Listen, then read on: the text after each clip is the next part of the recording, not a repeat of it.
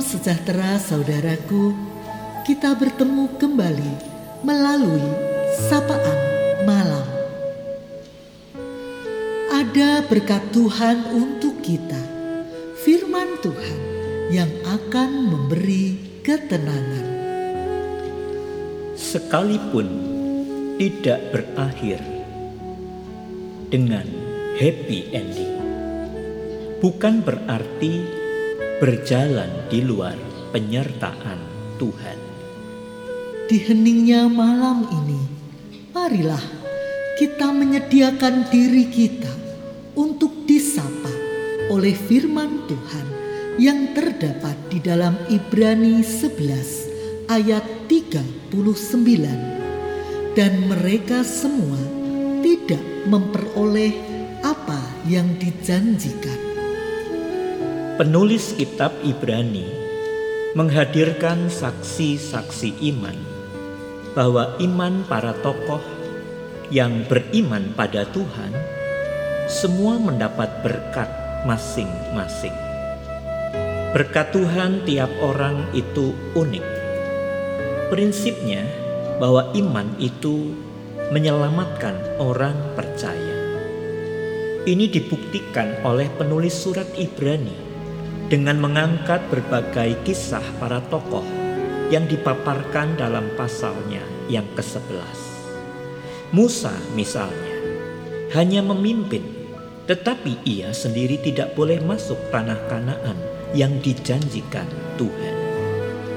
Karena itulah ayat 39 ini di dalamnya ada yang patut kita perhatikan dengan sungguh-sungguh bahwa iman juga berbicara tentang keikhlasan menerima ketika kelepasan, kelegaan, dan lolos dari derita fisik maupun batin yang diharapkan itu tidak terjadi. Nyatanya, itulah yang kebanyakan terjadi pada para rasul, nabi, dan orang beriman lainnya. Mereka menjadi para martir bagi Kristus dan mereka semua tidak memperoleh apa yang dijanjikan. Saudara, kita belajar dari firman Tuhan. Tidak semua kisah tentang pergulatan hidup kita sebagai orang percaya berujung pada akhir kisah yang menyenangkan.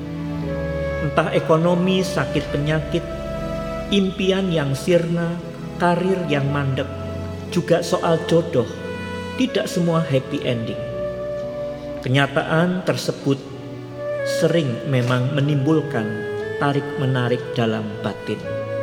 Di satu sisi, dengan jiwa besar percaya bahwa Tuhan akan menolong, membebaskan, menghalau musuh, memulihkan.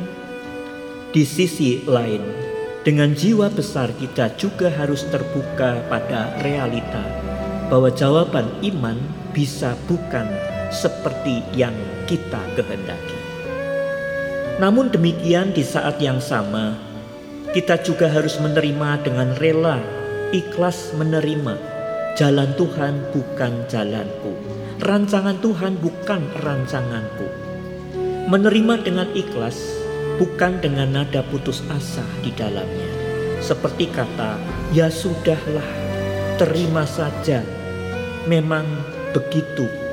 Menerima dengan ikhlas berarti dalam kerelaan dan kebesaran jiwa berkata, Aku terima segala yang Tuhan perkenankan terjadi dan semua ini mirip sama dengan kesaksian Habakuk. Sekalipun pohon anggur tidak berbuah, namun aku akan tetap bersorak-sorai di dalam Tuhan.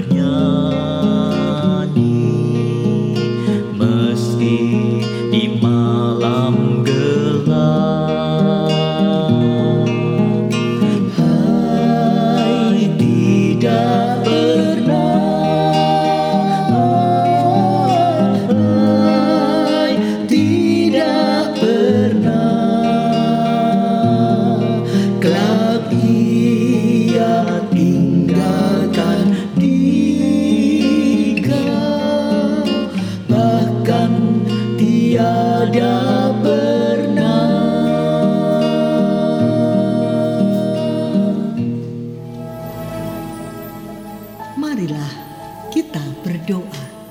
Bapa di sorga, kembali kami mengucap syukur atas sapaan Tuhan pada kami, agar kami belajar untuk menerima dengan ikhlas segala sesuatu yang terjadi di luar yang dikehendaki Tuhan menolong kami untuk teguh di dalam iman.